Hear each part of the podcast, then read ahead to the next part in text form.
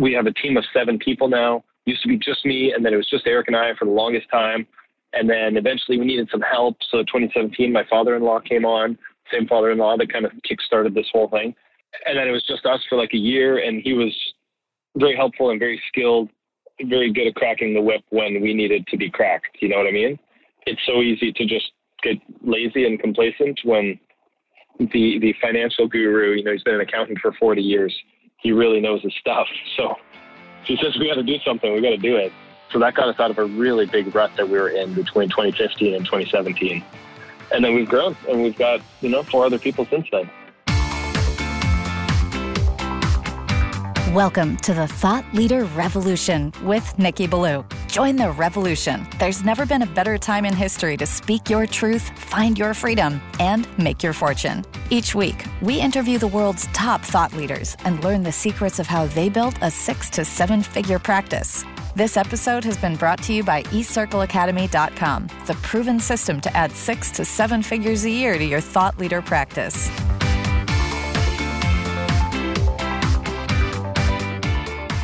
Welcome to another exciting episode of the podcast, The Thought Leader Revolution. I'm your host, Nicky Billou.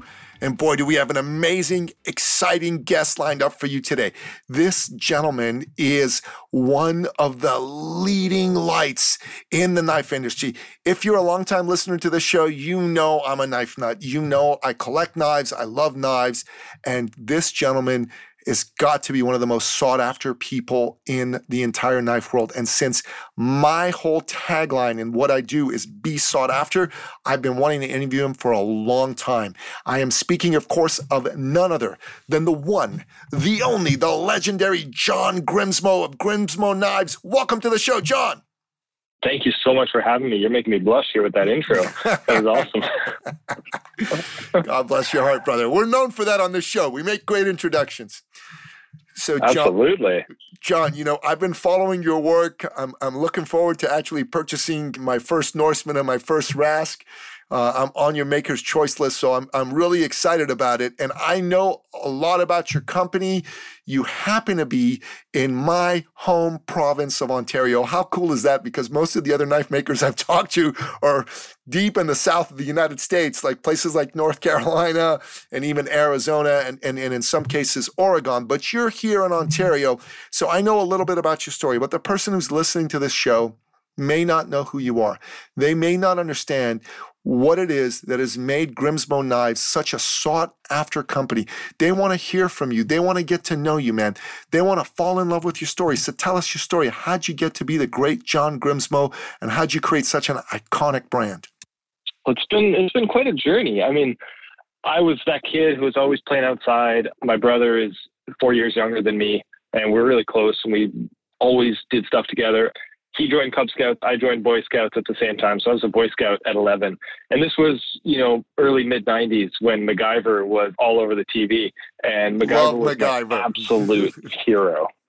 He was my hero. He had a Swiss Army knife. He could solve any problem. I would literally watch every episode.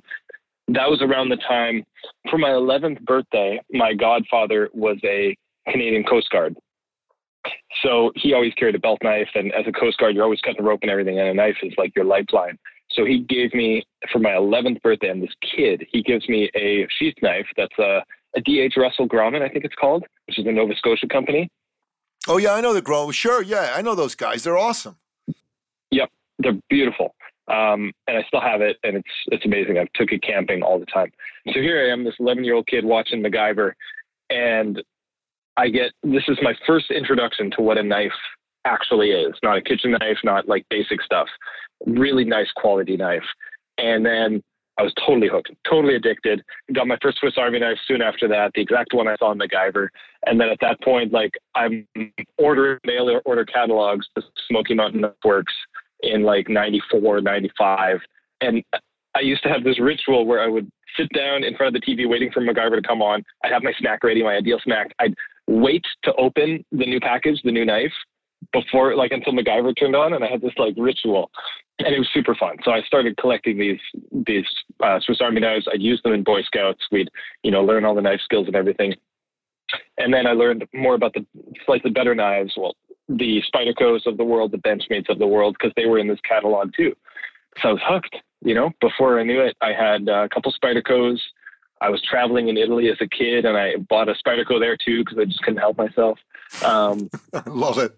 And that it it it kind of held there throughout all my teens, Boy Scouts and everything. I always had a Spyderco on me since I was 11 years old. I always had a knife in my pocket. Didn't matter where I was, what I was doing. It's just part of like you put socks on in the morning and you you, you know you have your knife on you. It has to happen. Never gave it another thought. And then I went through you know high school, getting a lot into mountain biking, a lot into video production. We were filming ourselves doing bike tricks and stuff.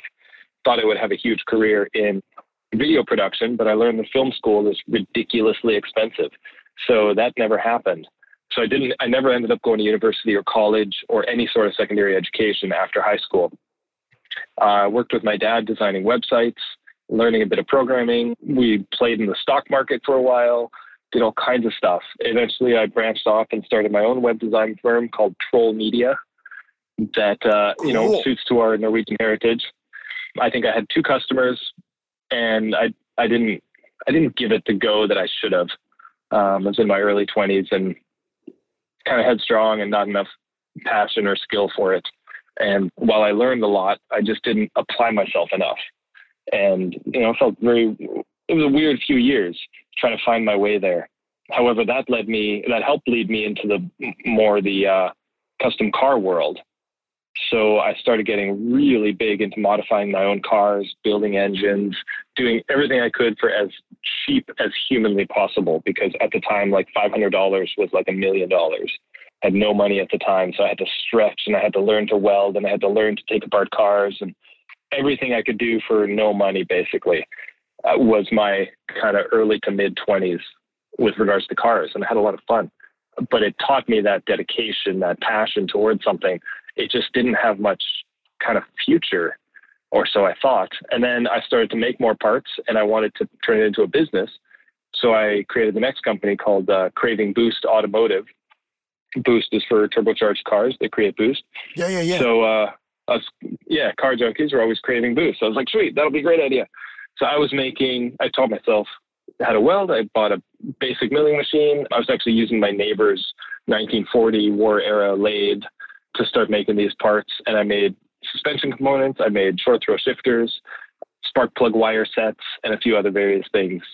That started my manufacturing career and then like four or five years of that, I finally woke up and realized that my passion for cars was completely replaced for my passion for making things. Like I no longer really had passion for cars, which is what I was telling myself was the entire story. But it was it was actually a passion for for making things, for building a business and creating product and selling it to happy customers and having more come in the door. So I started to really struggle with the car parts because I'm making a niche product for old Volvos where everybody's trying to be cheap and has no money. So they're not going to pay good money for a good part. And that it just kind of slapped me in the face. It's not a good business model, no.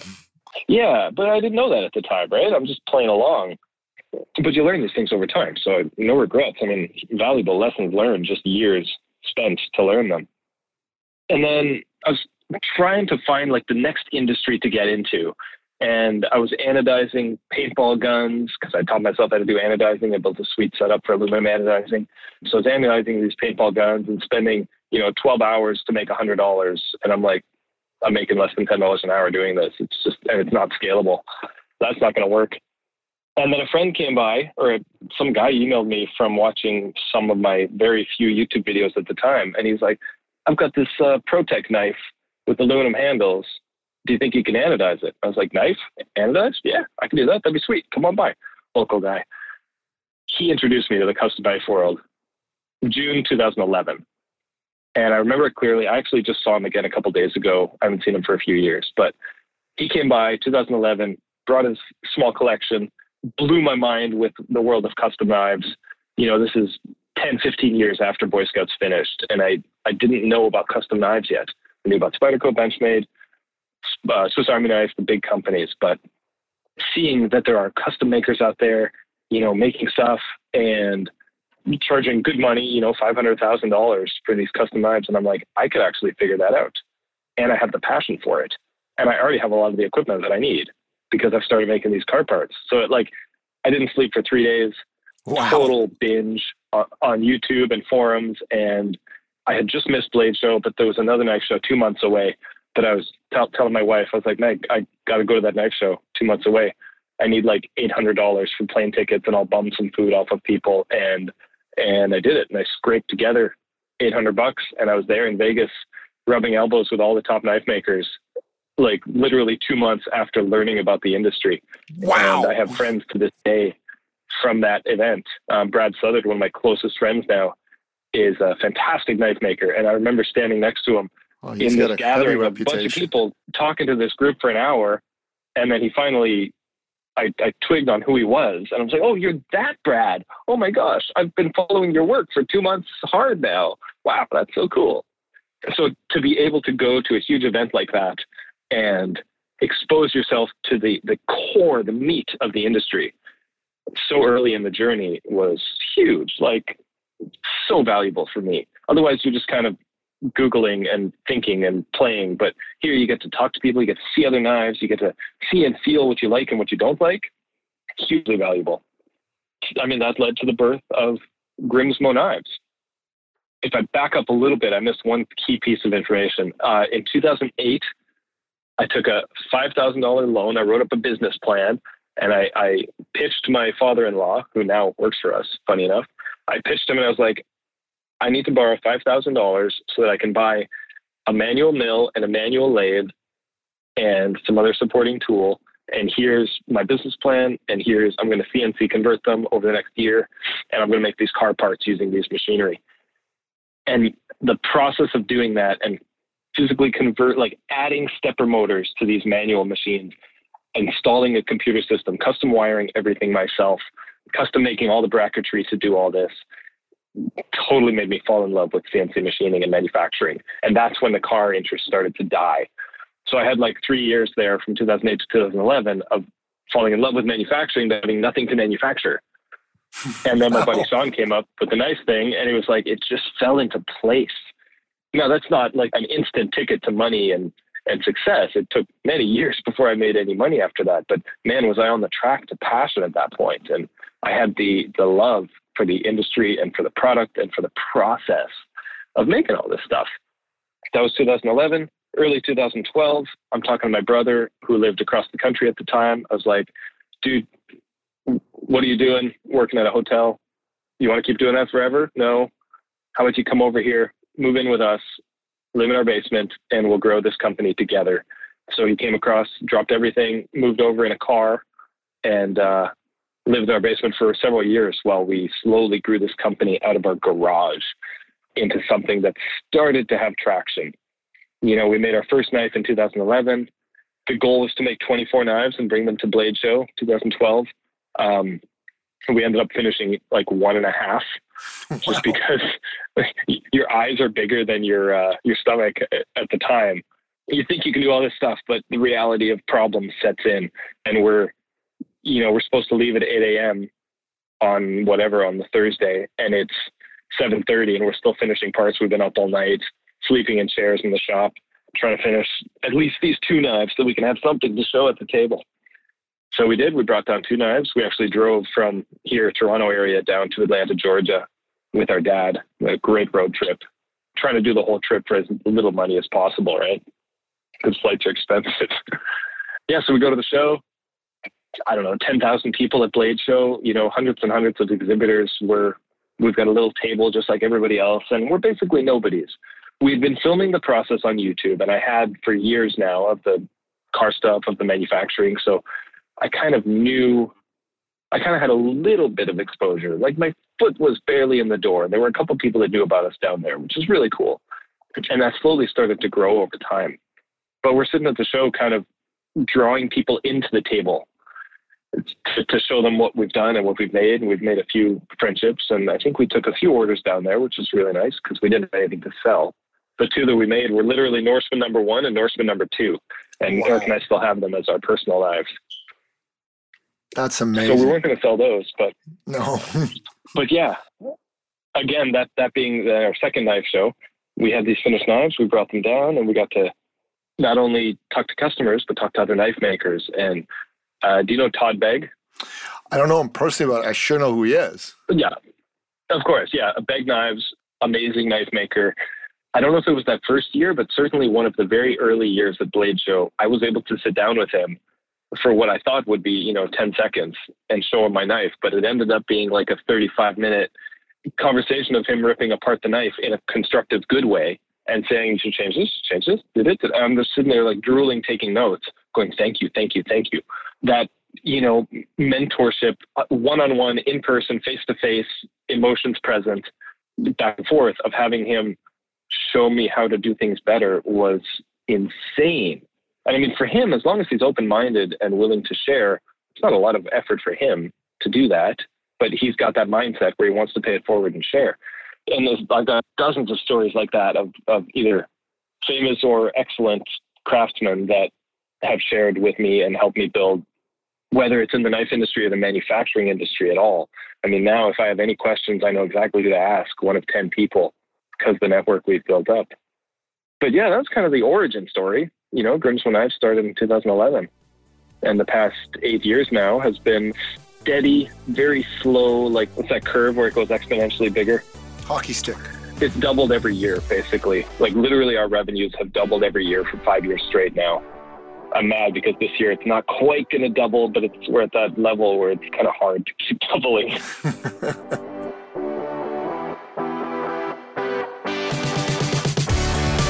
Well, it's something I, I, I, can tell you. I, I think you could keep doubling every year if, if, if, you're willing to think outside the box a little bit. But let's come let's come course, to that later yeah. in, the, in, the, conversation. Uh, there's so much that you've uh, shared with us here, and I, I want to unpack some of it. So, uh, first of all, I'm a knife nut. I love knives. I, I think every man should have a knife. Frankly, I think every woman should have a knife, but uh, especially for yeah. men, knives are a primal tool. They're they're probably the oldest tool in human history, right? And there's a thing about mm-hmm. a knife; it, it makes you useful. I was talking to Tim Leatherman. I interviewed him a few weeks back on the show, yeah, I um, met him a couple months ago at Blade Show for the first time. Oh, amazing dude. Just an amazing dude. Yeah. Just an amazing dude. Like his story. I mean, you should listen to that episode on the show. Uh, I will, yeah. I've had Greg Medford on too, but uh, for some reason that we had a technical issue with iTunes. It's not on iTunes, it's on my website. So if you go to the thoughtleaderrevolution.com, his episode's still up there, but we got to figure out what happened on iTunes. We got to get that back on. But Tim Leatherman, when I was speaking to him, I said, look, everybody, every human being on the planet should have a Leatherman, in my opinion. A Leatherman is such a useful multi-tool. There's so many things you can do. I, I have used that darn thing so many times. I've got one in a dashboard of my car.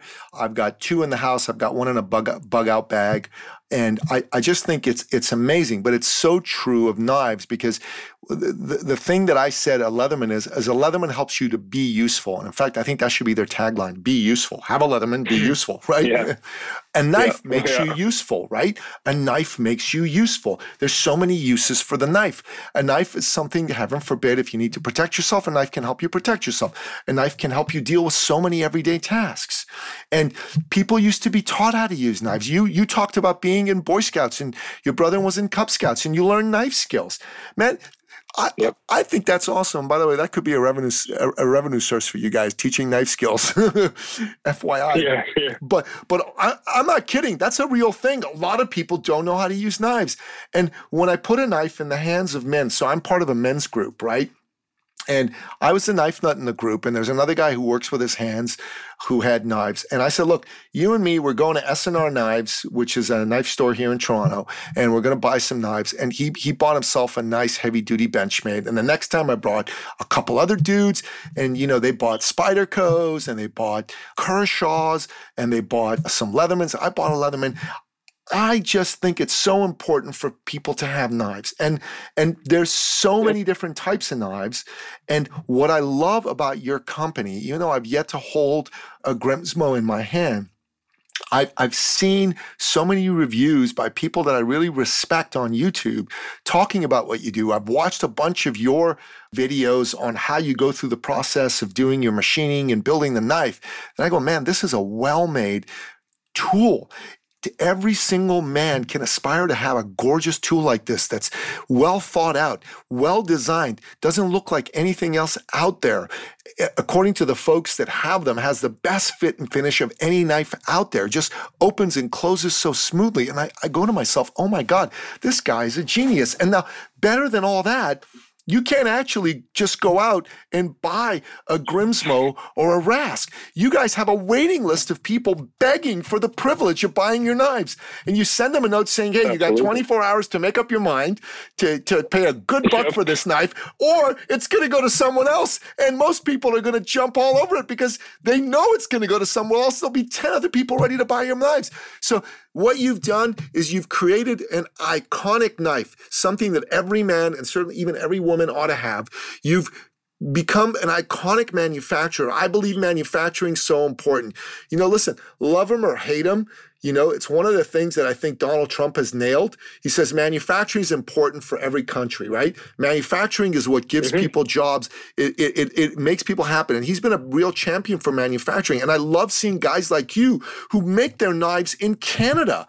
Thank you for doing that, by the way, John Grimsmo. Thank you for not outsourcing it to, to the Far East, you know, and giving people I, I here jobs. can't like my soul will not allow it to outsource. I've tried to outsource the odd component here and there, or we buy something like a screw and we use it on the knife, and I'm like, this is garbage. I can't do it. I got to start making my own.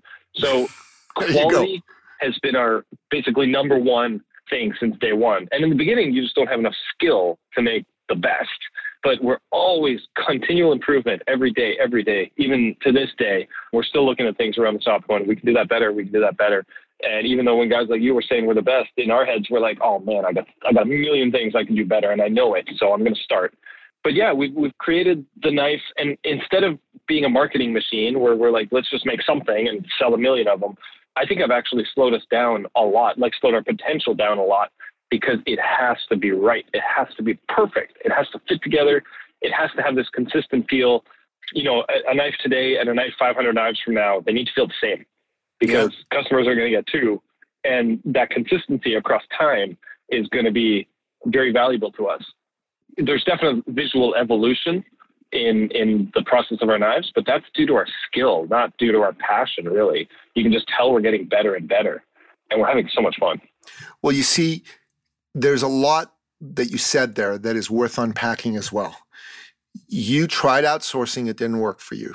Now, inside of what we teach people, which is around how to be sought after, right? If you're going to be known as an expert in anything, be it a product or a service, you can't outsource the key things. Like if you're a thought leader, yeah. if you're an expert, you got to do the thinking. And you do a lot of the thinking around how to build these knives. You don't outsource that, right? Yeah, you go learn from other people, right, but right. you do that yourself. Yep. You're doing the selling. You got to do the selling. Nobody else is going to be able to sell this as well as you, although all your customers are selling it for you right now, which is a beautiful thing. Right. Right. Mm-hmm. and then you got to deliver. You got to deliver something that wows people, that people go, oh my God, I got to have it, right?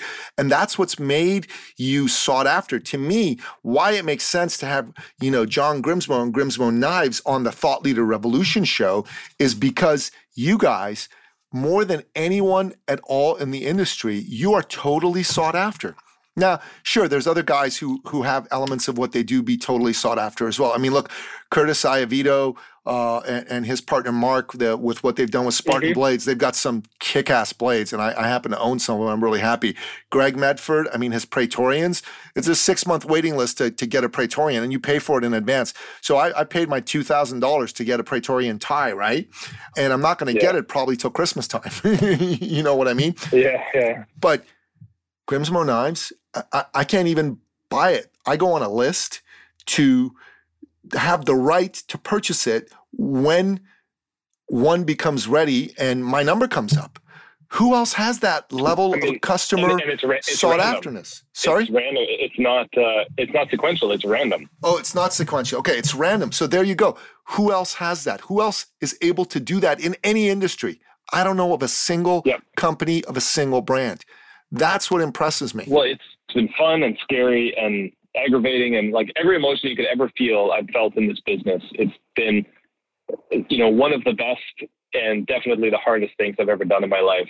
While the the problems and the the issues are changing now, they're still ever present and there will always be, you know, problems, but I'd take my problems from today a hundred times over my problems from five or ten years ago.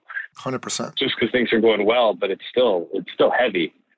No, it, it is, and I think the way that you've approached it, you've created a really fantastic company, and y- you really can grow this to whatever level you want. I think the demand for your products well, is exactly. huge. That's the difference that I'm. I'd like to think I'm trying to make, as opposed to there's a lot of very sought after, very well known knife makers, but they make like a handful a year, or they they're only like one guy in a garage and can only make so many. I'm trying to create an actual business, an actual brand here that hopefully has staying power and might even outlast myself. I'm starting to realize that that's a real possibility. I'm like, whoa, that's insane. But it's changing the way that I formulate the business and the, that I set everything up. But we have a team of seven people now. Used to be just me, and then it was just Eric and I for the longest time. And then eventually we needed some help. So 2017, my father-in-law came on, same father-in-law that kind of kickstarted this whole thing. And then it was just us for like a year, and he was very helpful and very skilled, very good at cracking the whip when we needed to be cracked. You know what I mean? It's so easy to just get lazy and complacent when the the financial guru, you know, he's been an accountant for 40 years. He really knows his stuff. So he says we got to do something. We got to do it. So that got us out of a really big rut that we were in between 2015 and 2017. And then we've grown and we've got, you know, four other people since then. That's fantastic. So you're employing people, you're building a business, you're creating a product that's you know sought after at a level that just blows me away. And what you're doing is you're doing something that you're completely passionate about and you've become known. So in the world of thought leadership, John, and this is a very powerful distinction that I learned from one of my mentors, we say that an expert is someone who knows something, but a thought leader is someone who's known for knowing something. You and Grimsmo Knives are known for making some of the most iconic, beautiful knives in the world. I mean, there's nothing like the Norseman out there for crying out loud. And you're a thought leader because you figured out a way to create something that's unlike any other knife out there. You figured out a way to get customers to lust after it, to like just seek it out more than anybody else. And you're known for it. Like everybody knows who Grimsmo Knives is. If you're a knife enthusiast, you know Grimsmo Knives. And that's a beautiful thing. That's how you've become a thought leader. And that's why I sought you out to have you on the show. Love it. Yeah, no, it's a beautiful thing. So John, I'll tell you, I, I could I could talk and talk and talk with you, but let's let's move the conversation in a particular direction. You guys, you guys went out and you created something that you're passionate about. You've become really experts in manufacturing, experts in knife making. So I want you to look forward. Let's say you and I have another interview in three years. And mm-hmm. if everything that you ever dreamed of, of having happened for you, you know, personally, professionally, with your vision for the business happened, where would Grimsmo Knives be? Well, historically, I've always been a somewhat short-sighted person. I've always had trouble looking more than a few years ahead of time, but now I'm I'm extending that that reach, and it's causing me to grow personally and professionally much quicker than I ever had before. But let's say three years from now, um, I mean, a lot of the stuff we're doing literally in the next three to six months will be on that list. Um, moving to a much bigger facility. I'm currently looking hard right now. Uh, we're in 1,500 square feet now, and we're bursting at the seams. I need five to 20,000 square feet of space, and we're looking hard. So we'll be there. We'll have definitely more machines. We'll have a few more people. I definitely want to expand the product line a little bit. Like right now, we're just making the Norseman knife. We put the Rask on hold. I want to make Norseman and Rask side by side on a daily basis. I want to add lefty models of both. There's a third knife that I want to introduce, maybe in two different sizes, a big and a small, and our pens. I just want everything on steady production.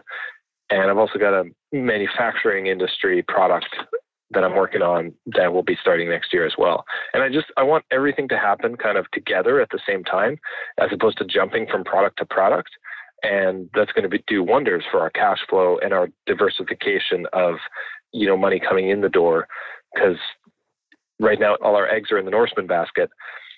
So we're kind of tied to one product right now, but having a few different ones is going to be great. And I just kind of want it all.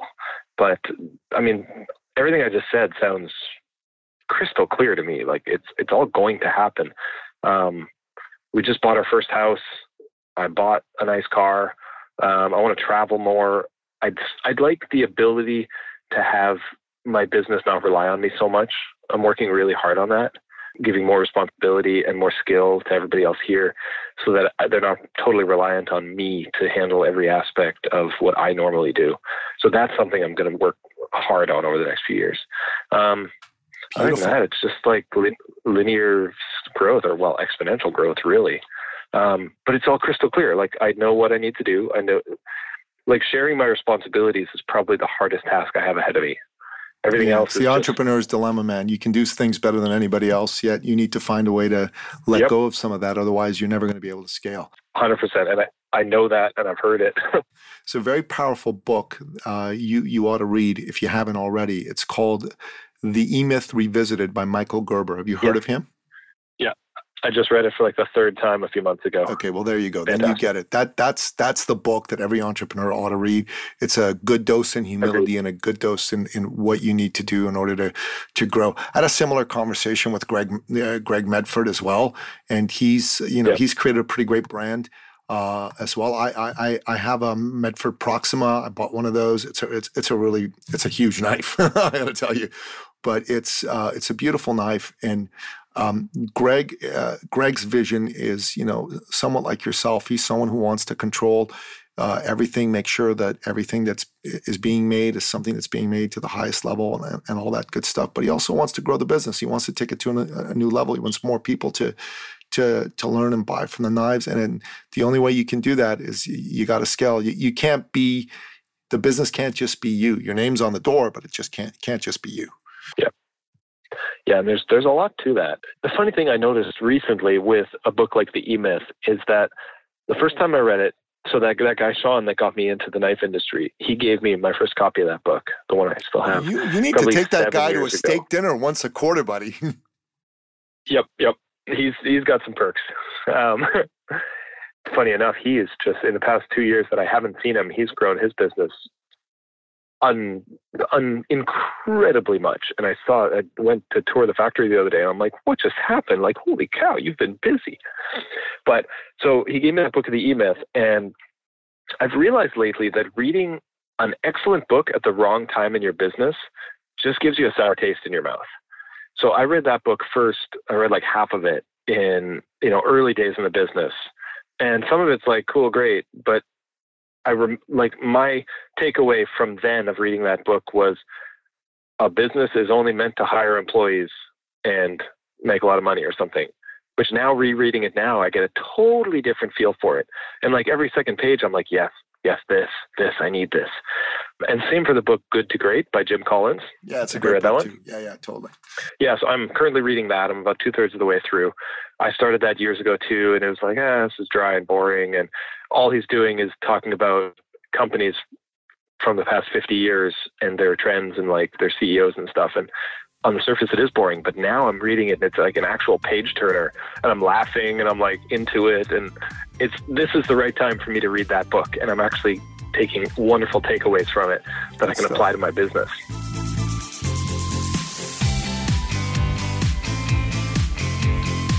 Good stuff, man. That's fantastic. I love it. I love it.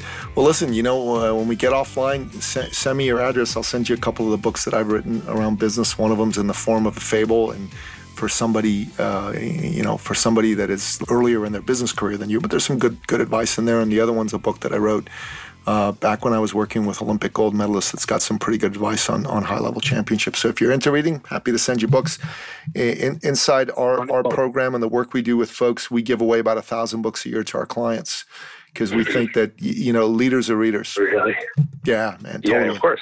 I buy 30 I buy between 20 and 50 copies of certain business books. I give them to all my clients. And then, you know, when, when I run out of clients to give them to, I give them to, to, to friends, prospects, you name it. Because I think books, first of all, I believe that giving starts the receiving process. That's something one of, one of my guests uh, said and taught me. And, I, and, and my father was that way. So you got to give, you got to be a giver. It's, it's part, part of, part of the DNA of being a good human being, in my opinion. But secondly, mm. you know, in, inside of what we do, if if we want people to embrace their inner thought leader, their inner expert, if you will, then we got to put our money where our mouth is. So give them some books to read. Exactly. Uh, get their get their yep. brain kind of wiring itself in different ways you, you, know, this may sound crazy to you because I'm not a manufacturer and I'm, I have no intention of starting in the manufacturing business, but I, I want to go read some books on knife making. Yeah. I, I want to learn what it takes to make a knife. And at some point, I'm going to f- uh, find someone to mentor me on how to make my, my own knife. I want, uh, it's probably going to suck, but I want to make a knife because I, I, I buy so many beautiful knives. I love them. I want to, know what it takes, I want to have a deeper appreciation of what it takes to create these fantastic tools. So, Yep, hundred percent. Doing it yourself, or even just you know shadowing someone doing it in front of you, will will give you an insight that you never understood before. And I see that now, like like I don't want to say we struggle, but you know we struggle to make great products because it's it's like that hard. And then what we're trying to do with our YouTube channel, which has you know tens of millions of views over all the videos and 400 plus videos, like we're trying to share how intricate and how dedicated and like difficult this stuff actually is. You know, when you pick up your iPhone, you just pick it up and you use it. You know, when's the last time you like look at it and like realize that everything on it's made? You know, same for cars, same for everything. It's it's nuts once you actually try to open your eyes to that. And you know, my kids now are six and nine, and I'm always trying to show them like like look at look at how this was made, and you know, realize what what it took to do this. Don't just take it for granted. You know, that's brilliant. I, I learned something from you just now because I've got two sons. They're 11 and 13. I'm going to start doing the same with them. I think it's powerful. It's important. It's eye opening. Yeah. It is. It is eye opening. Brilliantly said, man. God, I'm really loving this conversation, man. This is this is one of my favorite interviews. Fun. It is fun. It's totally fun. Uh, we we should, should, definitely do it again. Listen, if, I, would love to come do a tour of your factory at some point and see how you do what you do, and it'd be great. Absolutely. So, how do folks interact with you guys? How do they get themselves on the maker's choice? How do they maybe buy some of your gear? I think we can actually buy your gear on your website, right? That's one thing we can do. How do they do all that? Yeah, we have uh, you know t-shirts and hats and stickers and stuff on our website, which is grimsmoknives.com. There are other Grimsmos out there, like we're a Norwegian family, but you search for Grimsmo and we come up first, which is pretty cool. Makes my dad jealous because he's he's been in the internet industry forever and I outstrip him in the ranking just due to the size of our business. Funny. But yeah, grimsmoknives.com and our YouTube channel is John Grimsmo. Like I said, tons and tons of videos. Like we've been chronicling our journeys especially in the knife world since day one. Like there's literally a video out there called Knife Making Tuesday 01 that says, I think I'm going to make a knife. And that's the beginning and I design it and I make a test blade and there's about a hundred and something knife making knife making Tuesday videos until I just kind of dropped the title and just made videos. But like it was nuts because at the time I had like 50 subscribers and then I started doing these consistent videos with fun content and making progress. And then it was like 100, and then it was like 200, and then it was like 500, and then 1,000. And this took, you know, years, but it, it actually grew. And it's like, whoa, this is crazy. Um, so YouTube's YouTube's a really fun place to interact with us. But if you want an actual interaction, Instagram is the place to go because there I will respond to comments and direct messages, and you know really inter- interact and engage with everybody. Um, I have a lot of fun with Instagram. Post a lot of you know day to day shop stuff, whether it's in the stories or in the main pictures. Put some videos up, but uh, yeah, Instagram's really fun, and that's that's about it. I love it. There man. is a Facebook group, but it's it's not run by us. It's the Facebook fan group that's run by fans, and I don't even look at it, but some of our guys do. that's um, awesome. Man. I realize you can only put you can only put so much effort into so many platforms, and you know some people are all like, "Oh, you got to do every platform," but I'm like, I just want to get really good about at like two you know that's the only way honestly i mean it's good to be on a bunch of platforms but you can only really uh, run a couple of them well like for me facebook's important facebook's a place where we we get uh, a lot of interactions we've got a facebook group that, I'm, that i moderate and i run for both the podcast as well as my business but uh, YouTube's a good one. I'm, I, I think I want to do more stuff on YouTube. I really like Greg Medford and his Medford University. I don't know if you've ever seen that uh, uh, no. series of videos he's created. They're really cool. He gets into the soup to nuts of what it takes to like make a production knife. And I, I, I, I went through all the videos. They are so cool, man.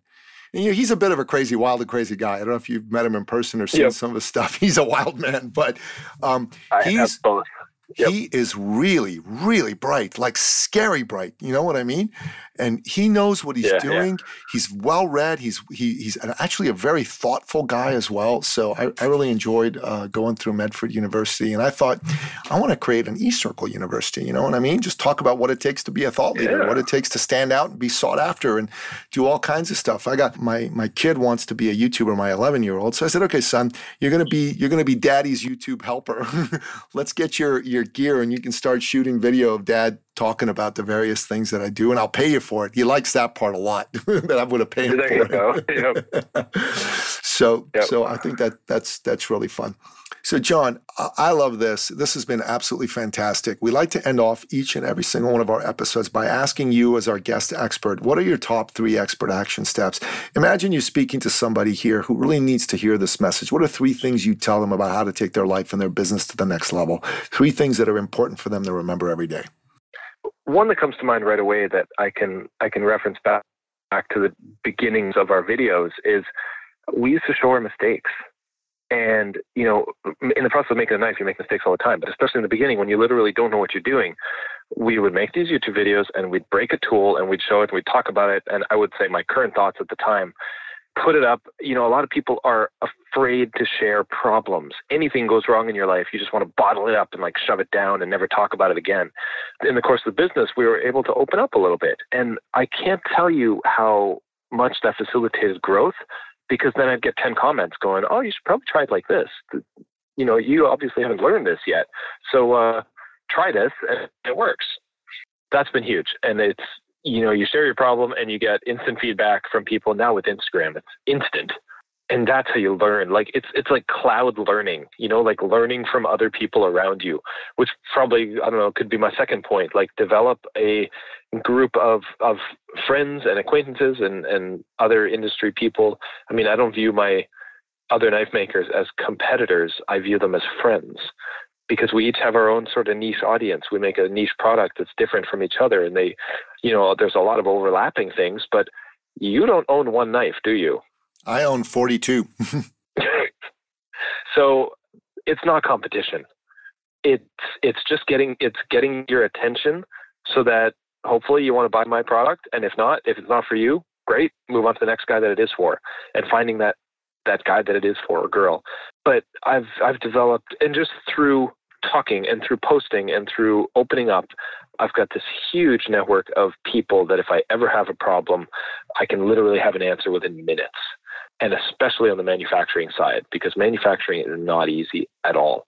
And I actually view us much more as a manufacturing business than as knife makers, because I know a lot of knife makers and they're, you know, small in their garage making knives. Whereas us, we're advanced cutting edge equipment. You know, we've got a million dollars of equipment in the shop right now and a million more coming on the way. And uh, we're cutting edge, pun intended. Yes, um, totally, brother. I, I, I, I picked up on that. it, it's very different. And the, it's very difficult, I mean, and the, there's almost no difference between making our parts and making spaceship parts. You know, it's that level of attention and detail and quality. It just has to be. It's not just a knife. It's a quality product that has to be made to exacting standards. There's no two ways around it. And on top of that, you know, I'm having a lot of fun growing the business side of things too as an entrepreneur. So I guess my third point would be learn, learn, learn, learn, learn, ask questions. Um, I mean, just like I was saying before, like if you if you find yourself in a room with somebody who's smarter than you, let them do the talking but ask very good questions. I've found that too. And it's amazing the amount of people that you meet, like at a barbecue, that you never talk to. And then three weeks later, you realize they were a really cool person. Or like dropping your kids off to school, the other moms and dads in the parking lot, I'd see them for years. And then eventually I talk to them and I'm like, oh my gosh, you're like genius. I need to talk to you. Come over for dinner, please. Have you ever done that? 150 like, times all, easily, man. All the time. All the time. And I've developed actual close friendships from like parents in the parking lot that I, you know, waved at because I don't know you yet. So just be open and friendly and listen and learn, learn, learn. There's all the information you could ever want to know is out there. You know, and just get really good at searching and at finding those answers because a lot of it's skill, but the, the core information, it's out there. You just got to find it. I learned everything I know from YouTube. Wow. You know, or doing it.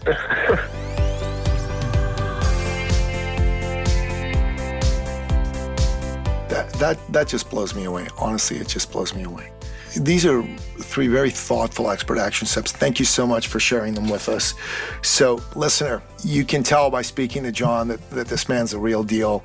You know, he is a um, uh, an icon in the knife making industry. He is a manufacturer's manufacturer, and he's really getting it done. So you want to check out Grimsmo Knives. You want to go to their YouTube channel. You want to go to their Instagram. You want to go to their website. Put yourself on the Maker's Choice list to get some of their knives uh, and you know pick up some of their gear. These guys are awesome. And if you're here in Canada, man, it's it's amazing to to support an iconic Canadian company, iconic Canadian manufacturer. So make sure you do that. And and John, I really hope that you'll be an example for other Canadians that want to start manufacturing companies, and and, and especially in the knife making world. I'd like to see more Canadians try their hand at this because I think we have some very, very talented people here that are uh, could come up with some great ideas. So I really hope you take that on. I hope you get yourself involved in, in industry groups uh, in a bigger and more powerful way, especially here at home, because uh, your voice is an important one, my friend. Thank you so much. Yeah, you bet, you bet. Um, and so, listener, yeah. you might be thinking to yourself, okay, so John's awesome but it, can I be my version of John Grimsmo in, in my world? And my answer to that question is 100% yes. So to, to me, this is the story arc for you. You are the hero of your business journey, just like John is the hero of his business journey. And what you want to do is you want to make a big difference. You want to do something that leaves a legacy and you want to make more money. And that's important. And maybe you're thinking to yourself, you know what? I, I do want to do, do this, but I don't know how to do it, or I don't like selling. I don't want to be one of these you know, pushy salespeople. And how can I grow my business if I don't know what I'm doing or, or I'm bad at selling or I, I hate selling and I think it's distasteful? And is it possible for a good person like me to be able to grow their business without selling their soul and compromising their values by being one of these slimy people? And the answer to that is absolutely yes. But you have yep. an enemy, and the enemy is sameness, right, John? Sameness is the enemy. Yep. You need to stand out. And you know, people like myself and John, we know what it's like for you to be good at what you do and to still struggle. And here's the thing over half of the people that I've ended up working with have realized from the work we've done with them that they can win, and we've been able to get them a 300 to 3,000% return on their investment right? And it's very simple. The fastest way for you to get this going for yourself is you go to our website, you know, watch our free webinar masterclass, jump on a success call. Both of those can be done on our website, eCircleacademy.com. There are two buttons there schedule a success call or watch the masterclass. They're both free. You don't have to pay a thing for them. And it's part of what we call our three step eCircle success plan. One is you schedule the call, two is you come and you actually do our live workshop, uh, and three, you grow your business, and you get to make that difference you were born to make, you get to leave that legacy and make sure you take action. Because if you don't, you're going to continue to struggle. You might get ripped off by some slimy charlatan marketer type, and, and, and you might even be tempted to give up on your dream. And you don't want to do that. Take action. Make sure that you jump on the call. Make sure you watch the webinar so you can grow your business, so your money worries are going to be over, so that you can believe in the majesty and brilliance of your dream again, so you avoid burnout, so you win the respect of your friends and your family family. You be that sought after person, just like Grimsmo Knives and John Grimsmo, and you get to be fulfilled and you get to love what you're doing again. And you you'll move away from feeling anxious, feeling stuck, feeling like you're failing, and you'll move into feeling yep. like you're confident, succeeding, and you're sought after. Right, John? Isn't that isn't that what we want for our listeners here? I love it. It's so true. Absolutely. So I'll, i want to add to that. Um, Please. I'm a huge fan of Tony Robbins, and there's tons and tons of free content on YouTube about you know his thoughts and. You know, my wife to be works for Tony Robbins as a coach. I did, did not know that. That's now cool. you do. That's so funny you said that. he always says it's the story you tell yourself, and I've that's like stuck in my head. And I still see it to this day. Like it hit me a couple days ago, and I'm like, you're telling yourself that story that's restricting you, that is causing you to believe you suck, or you can't do that, or it can't be done that way. And I think I get, uh, I'm very, very open minded, but I'm also very stubborn in, in what I think I know. And, you know, some like in one of my team will say, I think we should do it this way. And I'm like, no, we can't, can't do it that way. and then I'll think about it for days or weeks or months and then it finally like seeps into my core being and i'm like maybe we can actually. Maybe we can do it that way. Oh right? So it's a stupid story you tell yourself that yeah. you you have to like stop doing you have to open your mind and like reframe it. And if you're telling yourself you're not good enough or if you're telling yourself oh how do i have a chance? There's so many other people doing it better than i do. Well you're different. You're unique your potential is different and you're going to tackle it different than anybody else. Just how hard are you going to push? You know so that that story you tell yourself thing it continues to hit me and i, I think about it deeply. I, I really love tony robbins as well. The, my mentor who's been on the podcast I'll, I'll send you a couple of the episodes we did with him. He actually used to be part of tony's organization. Uh, amazing amazing guy. So uh, what you said here is very true and very valuable. And thank you for thank you for jumping in and sharing that my man. Absolutely so, guys, that wraps up another exciting episode of the podcast, The Thought Leader Revolution. To find out more about today's incredible guest, the one and only John Grimsmo, and his phenomenal manufacturing company, Grimsmo Knives, go to thethoughtleaderrevolution.com, go to the show notes, make sure that you go check out his YouTube, check out his Instagram, go to his website, get on that Maker's Choice list. You'll be glad that you did. And until next time, goodbye.